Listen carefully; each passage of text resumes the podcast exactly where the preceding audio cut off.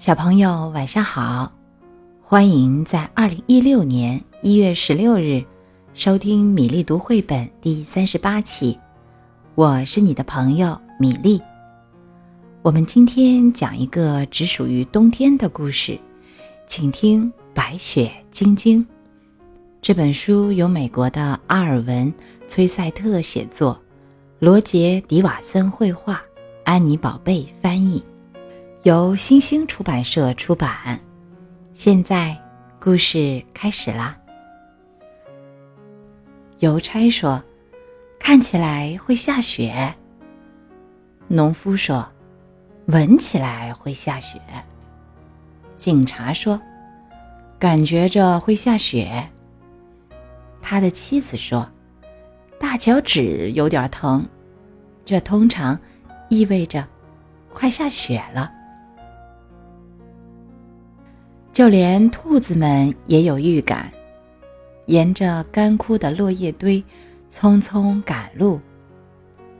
孩子们一直观望着低沉灰暗的天空，等待第一片雪花的飘落。谁知，刚好无人留意的时候，它来了。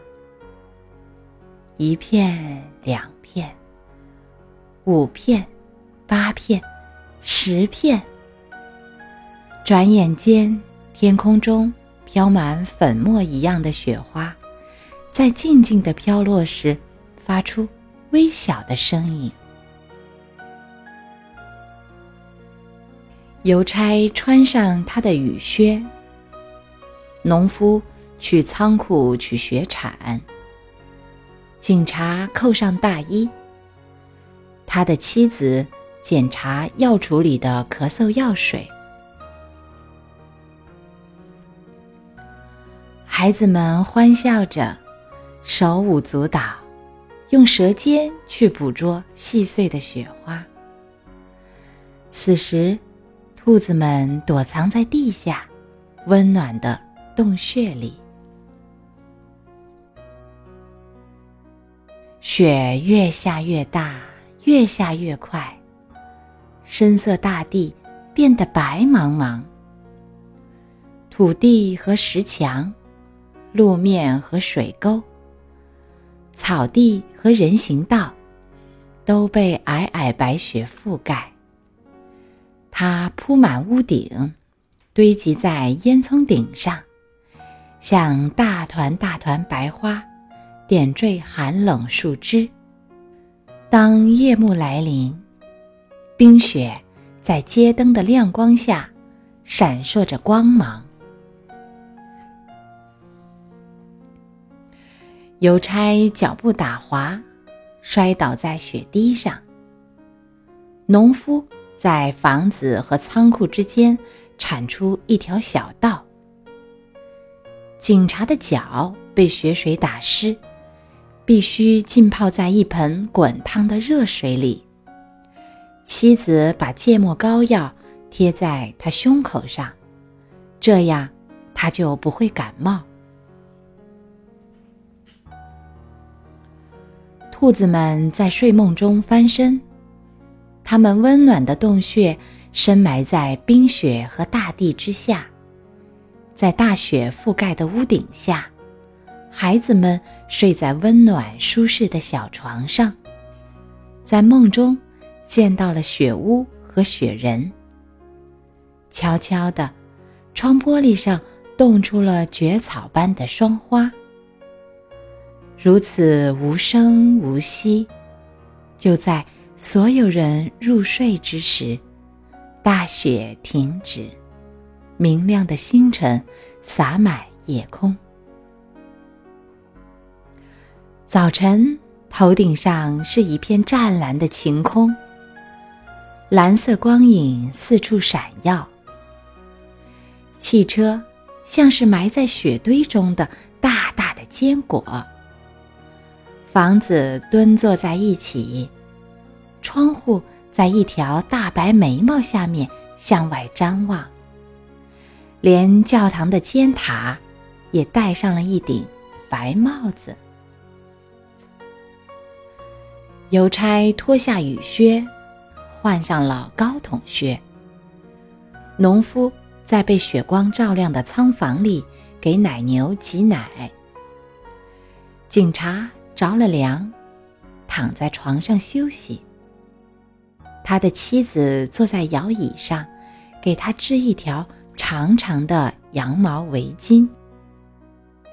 兔子们快乐而自由地跳跃着，在雪地上留下一串串嬉戏的足印。孩子们堆雪人、盖雪屋、建造冰雪城堡，然后开始打雪仗。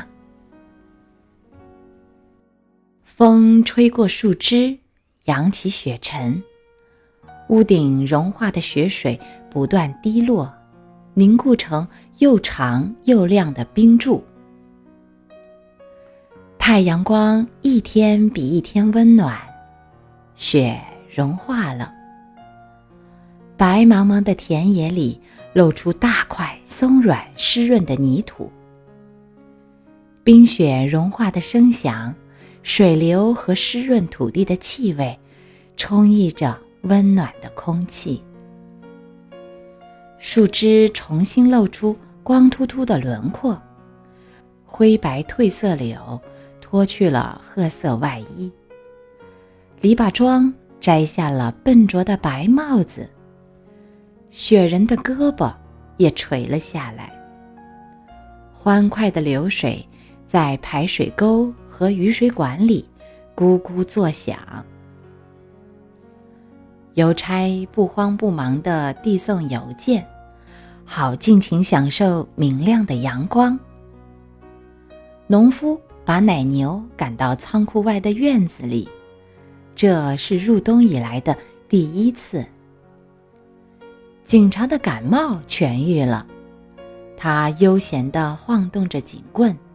在公园里巡逻，他的妻子在挖丁香丛下的泥地，寻找雪花莲和番红花的嫩芽。此时，兔子们在和煦的大地上尽情跳跃，而孩子们在等待第一只知更鸟，告诉他们，春天。已经来临。好啦，小朋友，今天米粒读绘本的故事《白雪晶晶》就到这里，我们明天再会。